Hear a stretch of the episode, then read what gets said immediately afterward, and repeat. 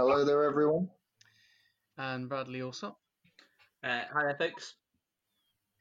And this week we're going to be joined by uh, our new co-editor, uh, Ollie Walwyn. Hi, everyone. Correctly. Yeah, that's right. Yeah.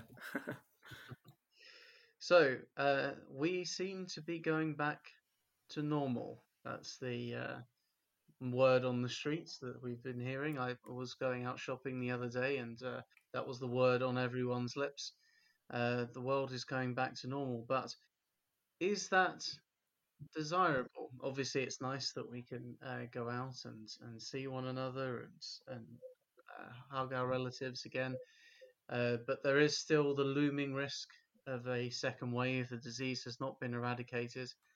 Uh, there are still many people reliant on uh, food banks. We're still living in the age of austerity. Um, is normal a good thing, or should the world be changing? Um, and I think this is the first thing that Ollie wants to talk about. Yeah. Um, so, so basically, for for almost four months now, I've I've heard a few people say like they want to get back to normal. You know, they want to meet up with their with their friends, or they want to they can't wait to go see someone, which is which is understandable in in many respects. Um, but I would try and kind of challenge that about by saying what's so good about like our definition of normal. So normal is thousands of people living on the streets and, and record numbers of people using food banks. Certainly a massive increase in the pandemic. And um, now that furlough scheme's ending, um, it's a large percentage of of Brits str- struggling to make ends meet. Really, um, so the two and a half thousand people, sorry, million people have just applied for universal credit, which isn't really designed f- for those numbers, I would say. Um, and there's also the environmental kind of angle where normal is the continuation of massive ecosystem destruction and the risk of the increasing risk of runaway climate catastrophe. So I would say that this is the best chance we're going to kind of get to build a new normal in, in some respects.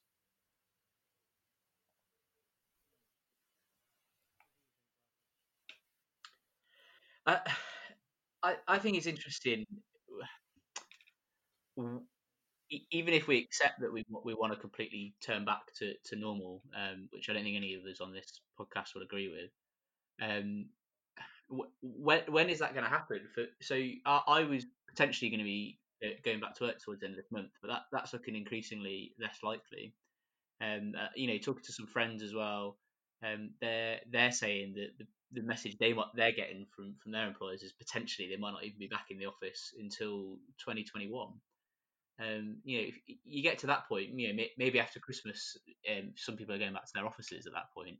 You know, you, have been in lockdown almost, well, not lockdown, I suppose, at that point, but you, have been working from home for, for almost a year at that point. Um, and that that's got to have some some long lasting uh, cultural and, and, and, economic impacts, hasn't it? You know, you know, in terms of how we work, how we view work, how we approach work.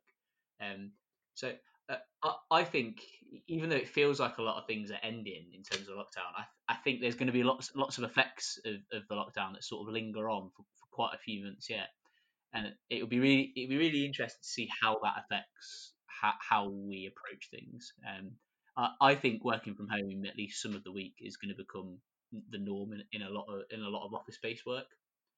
Um, and, and, I think that's a good thing. Actually, I think that's something that should change. I think it, it can give pe- people more flexibility in their working conditions.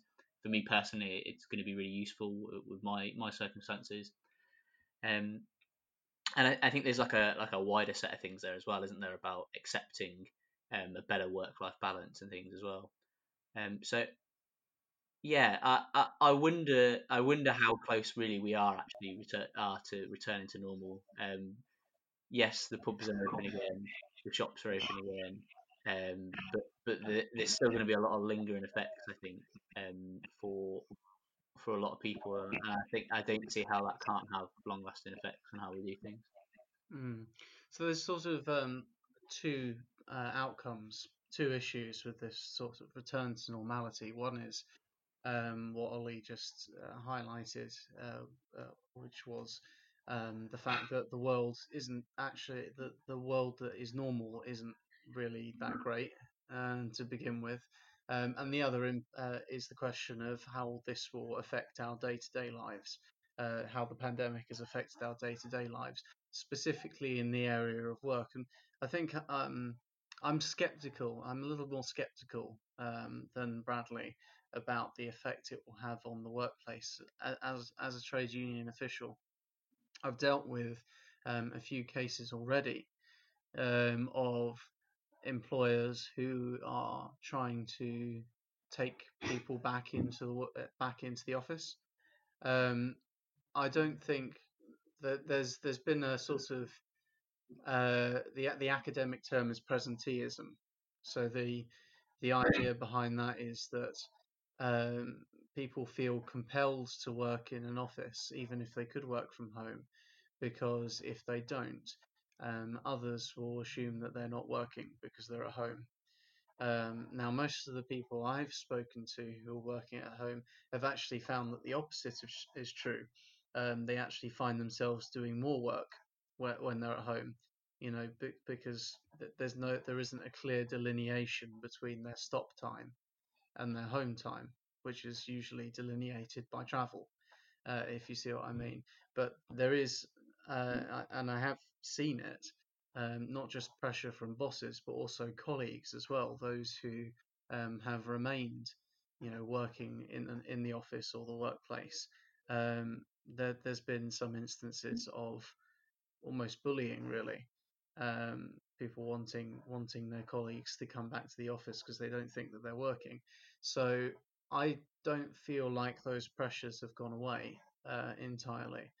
Um, I think that those, I think those might linger. So, uh, yeah, I, I hope that we have more of a mix of working from home. Um, I think that having that option is good um, for for more people, but I I foresee a potential reaction against working from home. apart from anything else, um, do you think, uh, Bradley, that people might associate it with with the pandemic? And, and not want to go back to it for that reason.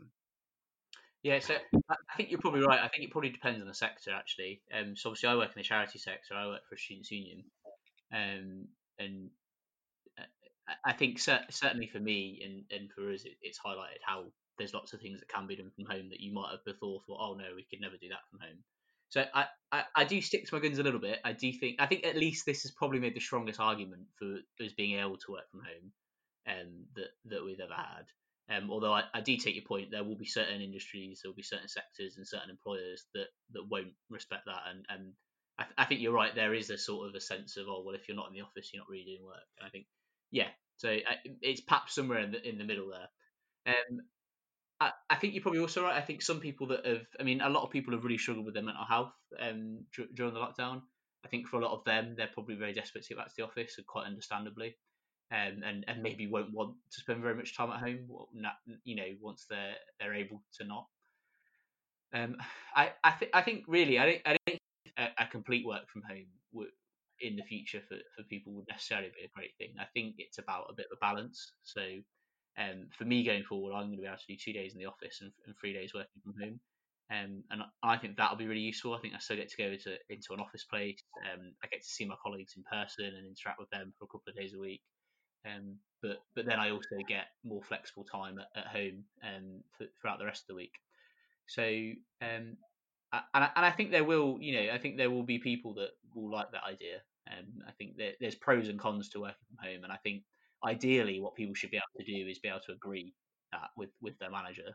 Ultimately, they should be able to if if they want a couple of days at home a week, then we we've sort of proven that that's perfectly possible and that things can function with that. Um, so so ideally, that, that that's what I would like to see. People being able to have the option of being able to have a couple of days um, working from home a week if they want it. Um, yeah, I suppose one of the biggest challenges with this changing in attitude towards working in home is how the trade unions react. Because um, you could clearly see that actually employers could use this to their advantage in undermining worker organisation. Um, there is a there is a potential risk that by being at home more regularly, see, seeing your colleagues less, you're less likely to want to show solidarity with them in a in a uh, in a case where they've been mistreated. Um, you know, it takes away that association with the workplace. Um, so I think that the unions would have to adapt in such a case to ensure that they're still having an active membership and still being able to represent their members as well as they have in the past.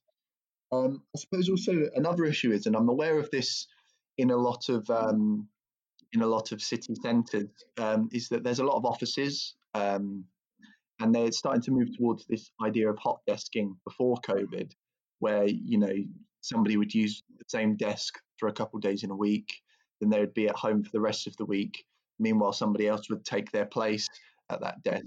And obviously, there's an issue around cleaning and social distancing that I know that's been a, certainly come up um, as an issue. That we could see more of that, and with that would would mean that we get a lot more empty office space where already we're seeing a lot of vacancies in certainly outside of London, and that's a concern. So I, I could see this as also an opportunity that might open up in terms of taking back control. I'm using that phrase of our city centres and town centres um, in terms of housing and perhaps moving people back in and reversing that that sort of um, that office takeover that that took place in the 70s and 80s. It would that that's an interesting point. It I think we've spoken about it before. That would be a very positive change, um, but it would need it would require a fundamental change in the uh, way that we manage our town centres and probably extra funding from central government as well, which is obviously very scarce at the moment. Um, the, the government's very reluctant. In fact, it's still cutting. Um, unbelievably, it's still cutting funding to, to local government despite the the pandemic. Um, the because, uh, for example, in my hometown in Stevenage, um, there's a massive office block in the town centre, and for most of my childhood, that place was empty. Um, and uh, apart from like a church and a couple of offices at the at the bottom, um, and the reason it was empty was because um, no, the, the the economy just wasn't it wasn't in a particularly good location, I guess. Um, I'm not sure exactly what the, the business reasons were for it, but um, everyone was looking at that and thinking, well, that would be ideal for housing. But the trouble is that housing doesn't bring in as much money as businesses do. You know, the rents are much, much lower. Housing, you know, people pay rent on it, but also you've got to pay for the upkeep. You know, you've got to pay for security. Whereas with businesses, obviously, they're generating revenue, so you can charge higher rents. Um, so count uh, though councils and to be fair, larger uh, the the people who own these buildings, because um, it's not always councils, of course, a lot of them are privately owned as well. Will keep these buildings empty in the hope that, that eventually um, a business will come along and take up that space. So it'd have to be a big change to that financial model, um, some incentive probably um, for uh, the people who own those buildings to convert them into housing, um, because the the assumption will be that eventually uh, this will all blow over and uh, you know we can we can get back to back to normal, which is how how this uh, how this section started. Um, what what are your thoughts, Ollie? Having sort of started this topic, what do you think?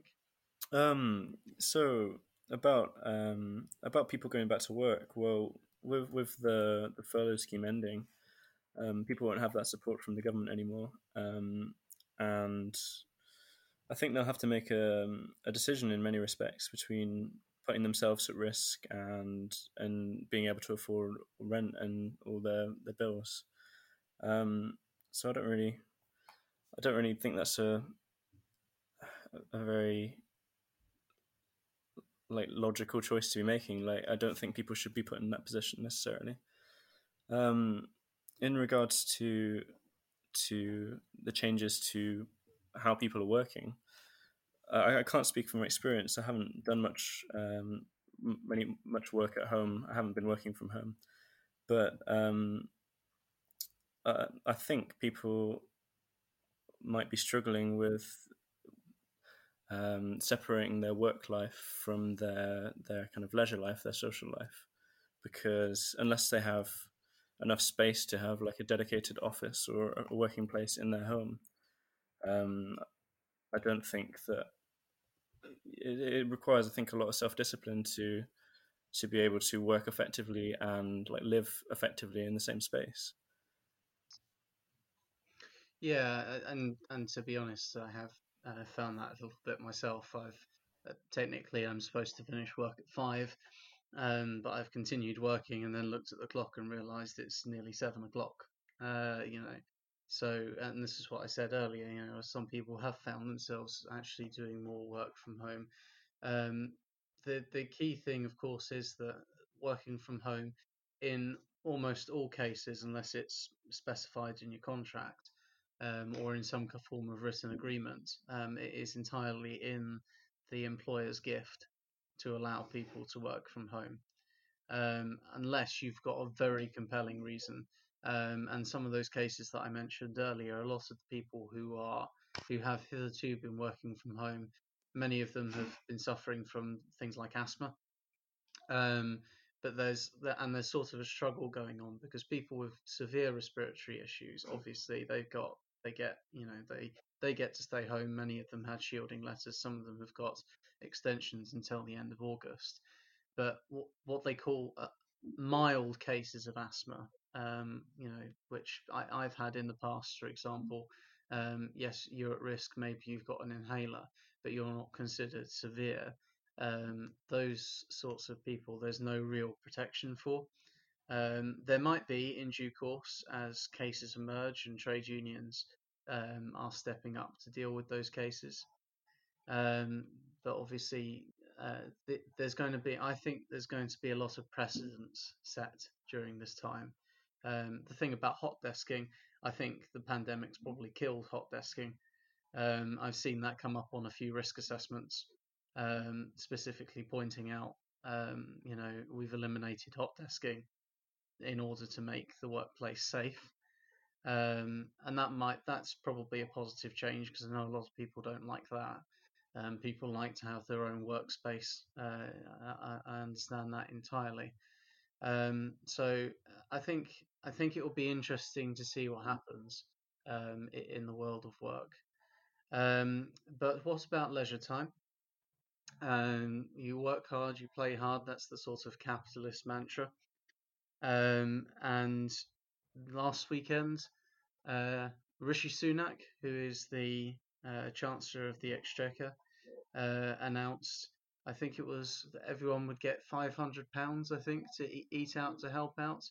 Um, but now the uh, the uh, Eat Out to Help Out scheme has been somewhat scaled back uh, towards uh, ten pound uh, Nando's vouchers. Um, I think you had some thoughts on this, Callum, didn't you?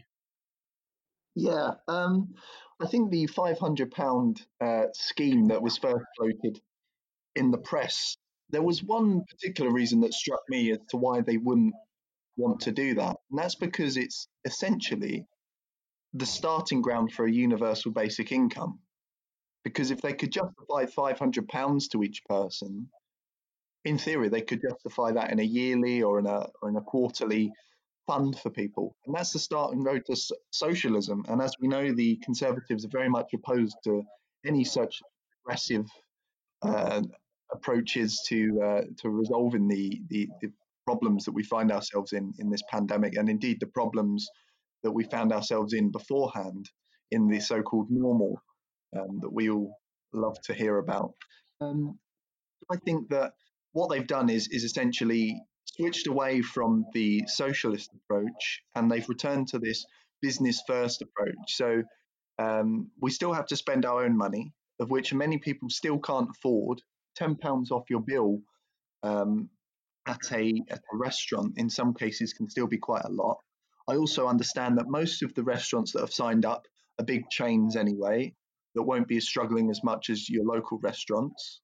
Um, I know I think it's Nando's is one of the big names.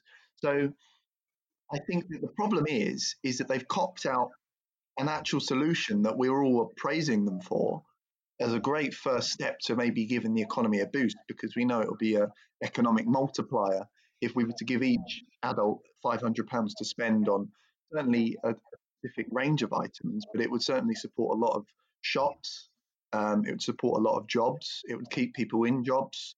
They in turn would be paying their tax. The businesses would still be paying their council tax and their and their local rates, and it will keep the economy afloat. But instead, this ten pound, it, it feels to me as a cop out. As I say, it feels as if they've they've dodged it.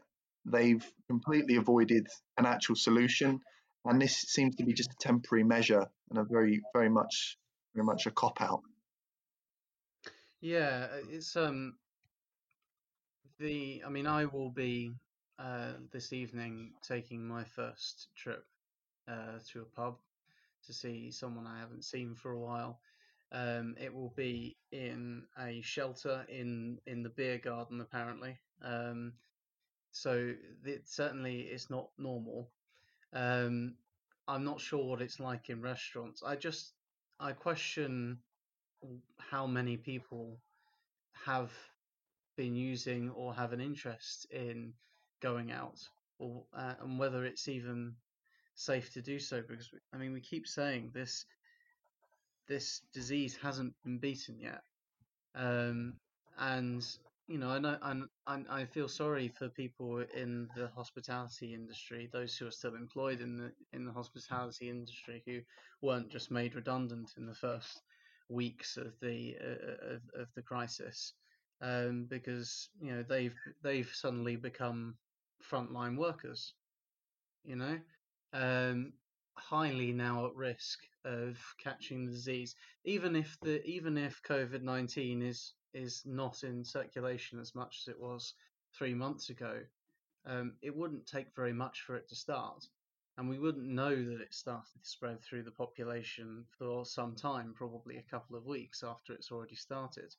So it's a huge public health risk, apart from anything else, um, in the name of uh, dogmatic economic uh, policy. Uh, or at least that's my take on it. I, I don't know what you think, uh, Ollie. Um, well, in in regards to the five hundred pound vouchers, I don't think they should have kind of even mentioned it if they weren't going to follow through on that promise. Um, I think that if you tell people that they're going to get something and they they kind of start like planning for it and I guess like but budgeting and how they're going to spend that. I don't know. I just don't think that's that's very tasteful. Um, but then, sorry, what what was the last part of the question? So, is it a is it a health risk? Um, I mean, yes. I, I don't think the the risk has gone away at all. I mean, arguably, our our country's uh, economy, it, to some respect, is opening up again, um, and arguably prematurely, because I don't think anything has really changed much. I think the the virus is still here. There's no contact tracing that was promised, and the R rates are still stable. Um, there's no vaccine in in the near future, and I think that the reality is that we can't really just pretend that it's just gone away out of convenience because because that's when there'll be a, a second wave of deaths, which which are even more unnecessary than the last fifty thousand. Um, I think it might be comfortable to return to our, our, lives as before, to some respect as well. I mean, I know it's not going to be normal, but I don't think that's necessarily the right thing to do. I think we should be questioning more of, of how we are kind of returning. Hmm. Bradley, your take. I, I think the the problem is is that from start to finish, um, the, the government bundled the whole thing, haven't they? Um, they clearly were, were trying to follow um, a, a herd immunity sort of process near the start.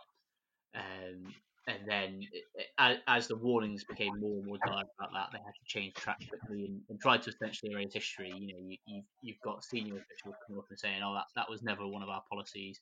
We were never following herd immunity." When you know, literally the week before, they, they were using the phrase themselves. Um, they, they then failed to really properly clarify the terms of lockdown and and uh, enforce it at the start. Um, they've now started, you know, easing restrictions when we've still got far too many cases going on. Um, and all of this, I think, was partly done because of a fear of, of, some sort of impediment to, to, British liberty or whatever that nonsense is. Um, and also, obviously, worries about the economy. Um, we're on track to have one of the worst um, numbers of cases in the world and one of the worst economic hits in the world. So clearly, they've failed on both counts. Uh, so all of this is just in the same track that they're trying to they're trying to revigorate the economy um, but it, but it's not going to work because when we have more cases, they're going to have to shut down more areas of the country, like they have in Leicester, um, and that's going to have a far worse economic impact in the long run. So they're they're trying to have it both ways, and and they've ended up not having either of them, basically. Hmm. Yeah, and we've got um. There will be. I, I think it's part. It's it's quite silly, really, to we've said it's quite silly, really, to start, to start to try and go down this route to start up our service economy when there are other priorities. Um, you know, we've got we've got a massive housing crisis. You know, we've got uh, you know, well, actually, that's that's that's um, that's the big thing. Why can't we be thinking about retraining people to go into other sectors to build a new normal? uh, rather than uh, uh you know because I yeah I, I mean I enjoyed working in the hospitality industry, but most people who are doing it are doing it just to sort of pay the bills. They're trying to get by and they deserve a pay rise. Um, but you know we've got we've got to build our um, green industrial revolution. You know we haven't forgotten about climate change. You know this this should be an opportunity to sh- reshape our economy um, but the, the government is hell bent on returning us to where we were uh, back in January. Um, you know, it's so. Is this a is this a missed opportunity? Do you think? Um, who wants to come back on that? I'll come in on it. Um, I think I think it is, um, and I think that I think that the Labour Party is equally as guilty as not pushing this new agenda that we should be. Um, if we remember really early on in the pandemic, actually, we were talking about an exit strategy, but it seemed to be an exit strategy of returning to normal again. You know, um, the Labour Party is just as guilty at the moment. Certainly, the leadership. I'd say a lot of activists are very much uh, vocal on saying that we do need to have a, a fundamental rethink of how we approach this. Um, and we need some solutions now um, because this is the perfect time to lay the groundwork for that green industrial revolution. To say that if we're going to have mass joblessness, then let's put some money into it. Let's retrain people. Let's get the economy going by reinventing ourselves. But I think the what has really been exposed is our, our reliance on the services industry, um, on shops, on pubs, on clubs, um, you know, on people being consumers. Because the minute we've taken that away, the the, the economy's collapsed effectively. We've lost a, big chunk of GDP. We've um, evidently going to see a number of jobs uh, lost. We're going to see the, the country fall to its knees. And that's because we haven't got a diverse economy. We're so reliant on the services industry that the minute it's taken a hit through COVID, we haven't got a hope for recovery unless we have a government or indeed an opposition calling for a, a thorough change to how we approach things. Yeah, and I think that the uh, the Labour Party is missing some beats. Um, I have to say, uh, this week one of the other stories that's come out uh, is that um, nurses and other hospital staff are going to be charged uh, to, for going to work. Um, that is that is to say, um, parking fines have been reintroduced, um, or going to be reintroduced. Now, um, that's kind of the headline. Um, the reality is that it's actually down to individual hospital trusts um, but uh, to decide that. And I know that I, I, I'm quite upset about that because the first trade union, the first and the largest trade union to back Keir Starmer in the leadership election was Unison. And Unison, I know many of my colleagues worked very, very hard to get the free parking for staff um, at the start. Well, they've been working on it for months or e- even years um, prior to the pandemic. But when the pandemic started, it created a real impetus for it. Um, and all of that has just been chucked out of the window. Fines are going to be reimposed, and it's just another way for uh, it's just another way for people to make money because in most cases that service is um, is is hired out to some sort of private company which runs the car park on on the half on behalf of the hospital trust. Um, so it's it's much like with the restaurants reopening. Uh, it's about ensuring that the people that the capitalists can make money. That's what it's that's what it's all about, rather than thinking about public safety or, or what uh, makes uh, common sense. And that matters to people. That really that really matters to people, and it, it will be such an easy win um, for for Labour to say, look, we we don't think uh, people who are going to work should have to pay to go to work um, by having to pay these exorbitant car park charges. Bradley. Yeah, it's it's just a no-brainer, isn't it? It's just so obvious. Um, and the frustrating thing is, you know, the, the, Tories have sort of really lent into the protect the NHS, and throughout the pandemic, they they've lent really lent into the, the love of the NHS that, that the British public have, um, and this, you know, for, from a man that doesn't do gestures, you know, out on the doorstep of Number Ten, clapping NHS nurses every week, um, and then you know as as soon as things begin to look like they're maybe dying down a little bit where when the public don't feel as on high alert um you know the, the moment that that sort of alertness begins to waver a little bit um, and, and people aren't sort of uh, out clapping every week for the, for NHS nurses um instantly um there's this sort of um failure to to provide just a, a very basic service for for people that work in, in the NHS um and, it, and it's disappointing not to see Labour pushing harder on it as well. Um, it's frustrating because it, it's a no-brainer for Labour. Really,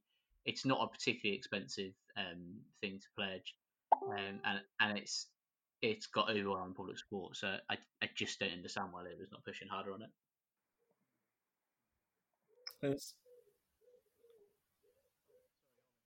Uh, sorry, yeah, I was just going to say it, it, certainly makes you question where where the Labour leadership um, kind of where their priorities are at the moment. Like as you say, they they could have been kind of scoring all these goals and offering a real kind of alternative to these um, these policies, which which care more about profit for for corporations than they do about like real people. Especially when you when, as you say, um, the the government were just um, gesturing, supporting um, key workers and nurses uh, just a few weeks ago, um, and now they've turned around, arguably, um, on them. And it seemed to be that they were only supporting them when it was politically um, positive for them to do so, um, to make it look like they were on their side. But but now they're telling nurses to pay for parking, and and Boris was uh, blaming care home management for the rates of COVID nineteen in care homes and putting it down to poor management. Um, so yeah, I think it's completely transparent, really, and quite quite frankly, kind of disgusting how they've they've used them for political gain um, when it's the issue of the day. But but now now we're seeing where where their true motives lie. I mean, we we probably knew, but yeah, it's it's not very um, it's not very kind of discreet, I would say. Hmm. The um, the Labour Party is starting to. Uh, what I mean by the Labour Party, I mean the grassroots Labour Party is just starting to get back in its in its stride. Um, local meetings have started to take place online. Um, I've taken part in a few already, um, so I think we have to we have to hope that maybe there'll be some internal pressure um, because they uh, basically we've not really seen Keir Starmer function as a normal leader of the Labour Party um, because he's pretty much been flying on his own without any sort of without the party really functioning properly. Um, you know, Parliament Parliament's been meeting, but obviously it's all social distanced and so on. Um, the membership hasn't been meeting, it hasn't been agitating, it hasn't been active, there haven't been any elections. Um, I think the the next step will be um, seeing how this large membership, which you know was half a million people, I don't know whether it still is, but it's still going to be um, the largest party in Great Britain, um, who many of whom joined post 2015 with a radical conception of politics. I think um, Bradley said before we uh, started recording that if you actually Google um, car parking charges and Labour, most of the searches that you come up are from 2017. Uh, Jeremy Corbyn promising to scrap those car parking uh, charges. Um, so those are the sorts of ideals um, that people joins the party over, and I think that um, because it's such an obvious thing, you know, the the, the memberships bent on winning. And one of the reasons that Keir Starmer won is because you know he's he's uh, a, a, white man with a posh voice, right? So and they think that will carry over over with the electorate, but they also know that we won't win without proper policies. Um, so uh, do you think that that's going to have an impact in this in this new normal um, as uh, activists start to adapt to changing circumstances uh, Callum Roper? I'd say that uh, it's certainly the responsibility of the grassroots to get the conversation started. Uh, in in the case of this leadership, I think we're so used to, certainly in the last few years in the Labour Party, for the leadership to be starting this dialogue about how do we tackle the big issues of our time. But now I think that it's a case of we've got to be putting pressure on ourselves uh, for those changes. So for uh, environmental changes, economic changes that we want, changes to social policy, and how how we uh, you know how we approach the big issues of our time. It's it's frustrating that we don't have a leadership that's willing to be as proactive as the leadership in the past. But if you compare that to to other Labour leaderships beforehand, it's it's very much the same. Um, you know, certainly since New Labour, that's all we we're used to really. Corbyn was a blip in that. So we need to be active as a membership, but we need a, a party, a whole unit as a party to be the mouthpiece for proper and radical change that's going to benefit so many people in this country. And I think you're right in talking about the easy wins. I think the easy wins are the great way to get some momentum, to get the activists uh, passionate again, to get them ready to go because December was was an awful beating for us.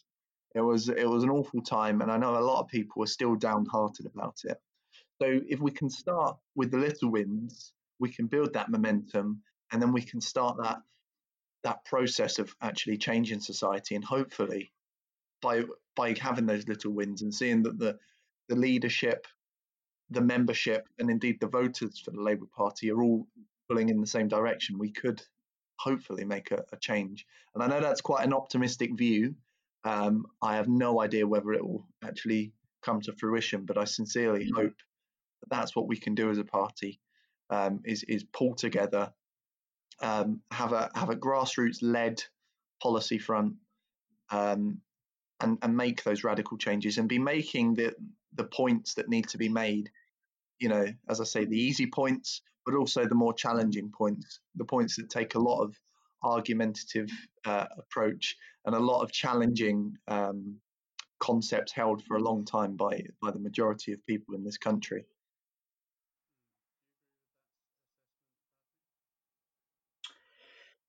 Yeah, um, I I do. Um, I think I I think a lot of people on the left have felt you know downhearted um, but, but also that that's sort of where we're we're always at.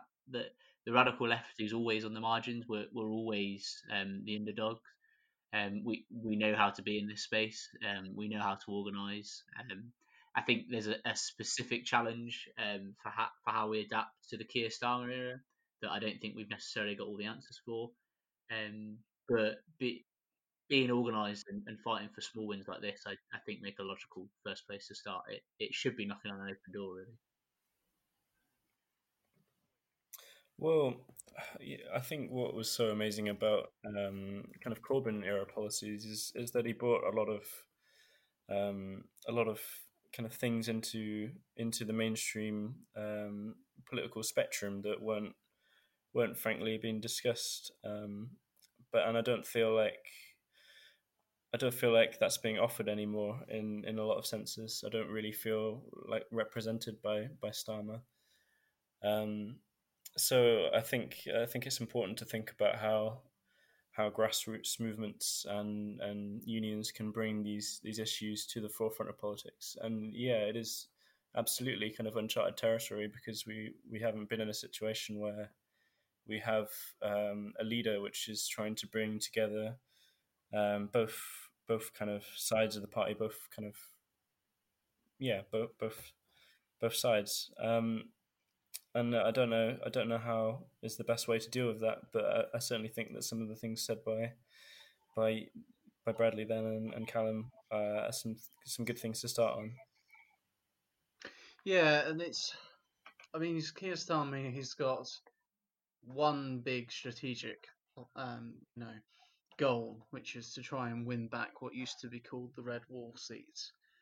Um, and I think a lot of what we've seen over the last few weeks sort of uh, indicates that he doesn't really yet have a plan for doing that. Um, the the Corbyn approach was to was actually not too far away from what Barack Obama actually did in 2008. Obviously, a very different politician, um, but his idea, or the, the, idea of his campaign, more accurately, was to grow the vote. So reach out to people who feel disenfranchised by the electoral system, by the political system, um, get them registered to vote, um, and then obviously, uh, hopefully, they will vote for you having done that. And it worked for Obama. Um, and it was working, I think, for us in 2017. We, we massively expanded the electorate. I think got about 2 million more votes than we would have done otherwise. Um, and then it sort of slipped off the agenda. I think the movement became a bit complacent by 2019, actually. That's one of the reasons, contributing reasons that we lost. Um, what worries me about Keir Starmer's approach so far is that there's no indication that that is being uh, continued or even tried. Um, we saw when the Black Lives Matter issue arose, um, you know, he was very reluctant to endorse the uh, defund the police approach. Maybe don't use those words because we don't have quite, I don't think we have the same uh, cultural um, disapproval of the of the police as we do in America. Um, even if a lot of the same things do happen, maybe not to quite the uh, same extreme extent, because mainly because they don't have guns, um, most of them. Um, but he was instantly saying, "No, no, Black Lives Matter. It's you know they're they're, they're talking nonsense and so on." Um, and it feels like he's trying to appeal to the sort of social conservative or the perceived social conservatism of of, of people up north, uh, which is a very stereotypical view of, of the northern working class, not necessarily not a particularly healthy one. Um, and that worries me because that's basically not too far away from the strategy that Ed Miliband had. You know, he put out that mug saying, you know, these are our priorities. Oh, by the way, um, also controls on immigration is one of them. You know, for example, completely asinine, not really part of a coherent economic agenda, but it's part of that sort of if if um, of basically pandering, pandering to the right, but it's it doesn't win us elections, and it's also immoral. Um, I don't know if you have any thoughts on that, Bradley. If you're not there, Callum. So, sorry, uh, you were breaking up a little bit there. Maybe go, Callum. Didn't hear all of it. Sorry, I think it's my connection. Oh, okay. Sorry. Did you hear me, Callum? Yeah, yeah, um, yeah. I think I think we're we're sort of there. There is some difficulties that have really come up. Um, I think sometimes when we're talking about the dialogue between the left and the right and our approach to things, it's it's problematic at times. Um, but also, we've got to remember, as a Labour Party, we have done so much in the past, and it's difficult to sometimes use the past as a look to the future. Um, but we have to remember that there is a common enemy out there, um, and we have to make northern communities.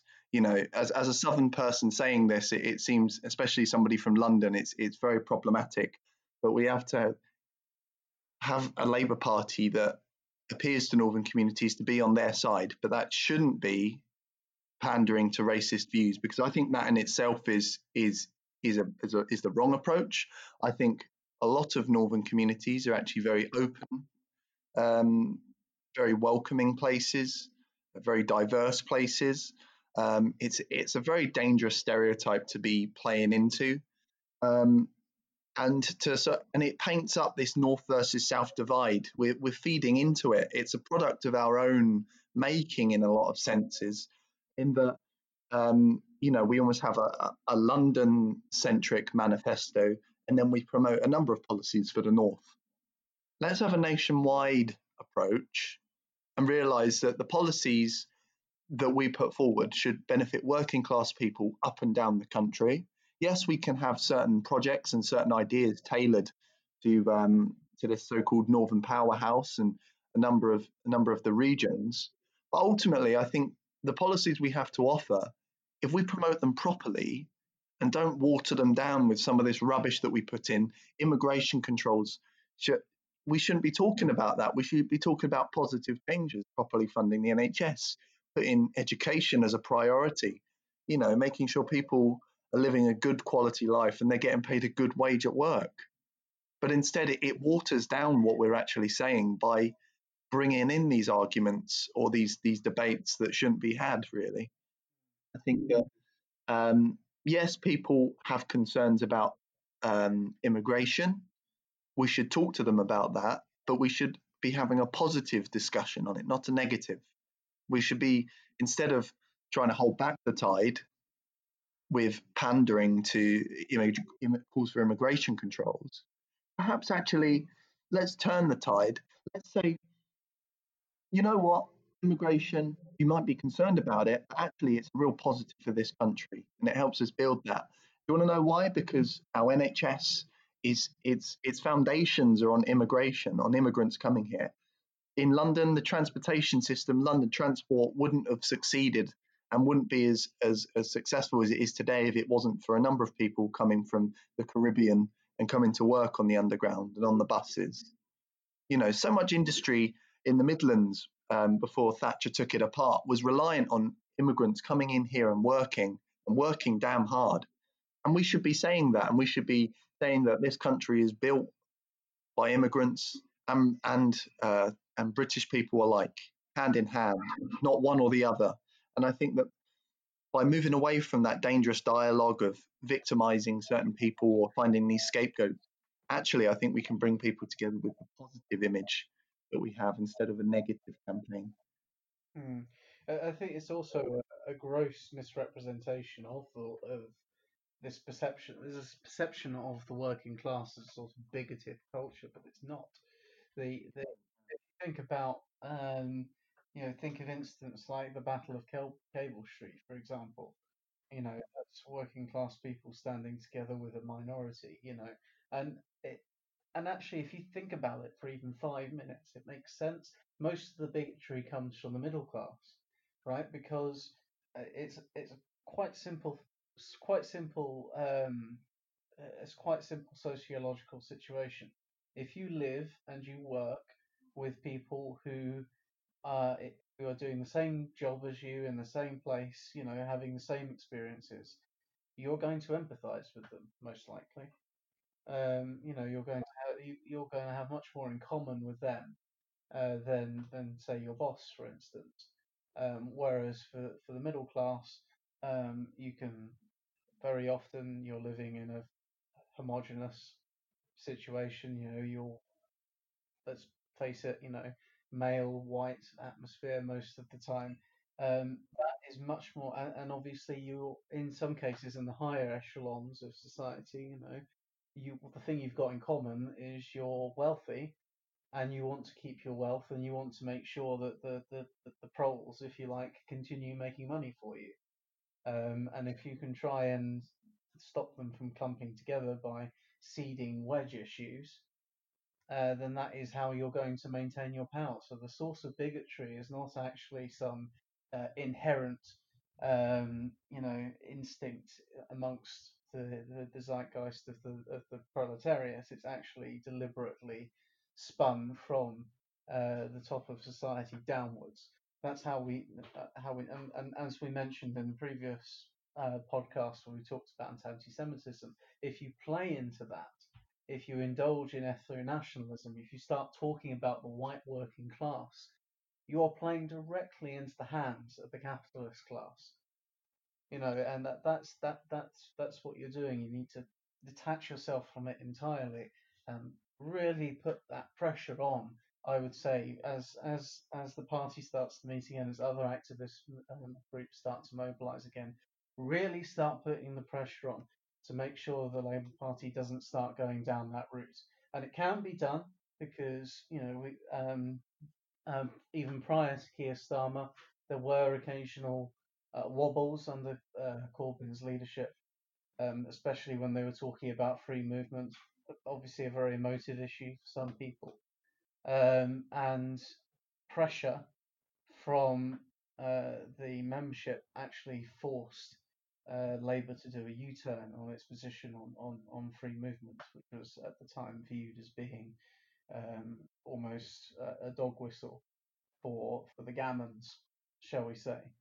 Um, so that's my, uh, but that's that's sort of my my socio- sociological take on it, um, and my advice to people. I will, uh, I will take. Um, I think you guys, you guys, your final thoughts, and I think we'll uh, end it there because we've been talking for um, nearly an hour. Um, who wants to uh, finish up first? Do you want to come back, Callum, and then maybe we'll go to Bradley and we'll finish with. Yeah, I, I think that's the important thing. You're talking about splitting the working class, and and I think increasingly we're seeing it is it, it's fragmenting. Um, people, the, the the one thing that I always find particularly interesting is when people who are on 20 grand a year decide to defend billionaires' rights to be billionaires and not be taxed huge amounts. Um, somehow they have some sort of they have more solidarity with a billionaire than a working class person from another country that's come here to make a better life for themselves and is on the same wages as them, not worse. Um, so it's the seeds of division have been sowed. We've just got to we've just got to be able to put that weed killer down and stop that those weeds growing. Um, we've got to be able to realise that we have far more in common. Working class in this country has far more in common with each other than they do with the media barons and the middle class people that like to sow that division between them. Because ultimately, we all benefit um, when we work together. Yeah, um, I, I, agree. Um, I think the rest of 2020 um, but the, also the rest of the 2020s, the, the rest of the decade, um, we're, we're, in for a bit of a bumpy ride. Um, and I think the, the Labour left and, and the left outside of Labour as well, we, we need to start getting organised. We need to start um, being ready because I think there's going to be a lot of fights on a lot of different um, fronts that, that we need to be prepared for. Um, yeah, sure. So um, I don't I don't think that the the current debate that's been in recent years around immigration um, is a particularly healthy one. I think the the narrative's been spun a lot by the media, and I don't think it's healthy to pretend that the opinions of you know super super rich kind of right wing billionaire oligarchs is is the opinion of of public opinion, I guess. Um, I think that the last election was fought on uh, the grounds of immigration to a certain degree, um, being about Brexit. Um, I think that was well, I don't know. I just I don't think that a single issue election was a particularly great thing to have at this time. But um, yeah, I, I, think we do need to change the narrative about um, being positive about immigration, and I think that's important. Um, yeah. Yeah. So I think we'll uh, end with that one then. Um, try and stay positive. Start. I, if you are going out and uh, going to restaurants, taking advantage of the vouchers from the government, try and stay safe. Remember to wear your masks uh, and so on. Um, but in the meantime, I think we'll be back next week, hopefully. Uh, but in the meantime, it's uh, goodbye from me, and it's goodbye from Callum. Goodbye, everyone. Stay safe. And it's goodbye from Bradley. Bye, folks. And it's goodbye from Ollie. Bye, everyone. And we will see you next time.